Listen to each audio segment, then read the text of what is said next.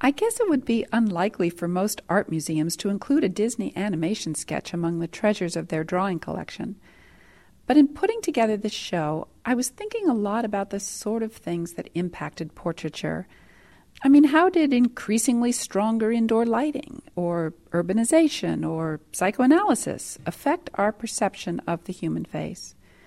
And if you think about the visual stimulus of the movie close up, or billboard advertising, say, as having an impact on 20th century portraiture, then why not add animated cartooning? It strikes me that the humor, the miniaturization, the rounded shapes, and the Mickey Mouse proportions of cartooning all had an effect on illustration and figurative art. Plus, I think that Joe Grant's drawing of Oliver Hardy on his polo pony is truly masterful.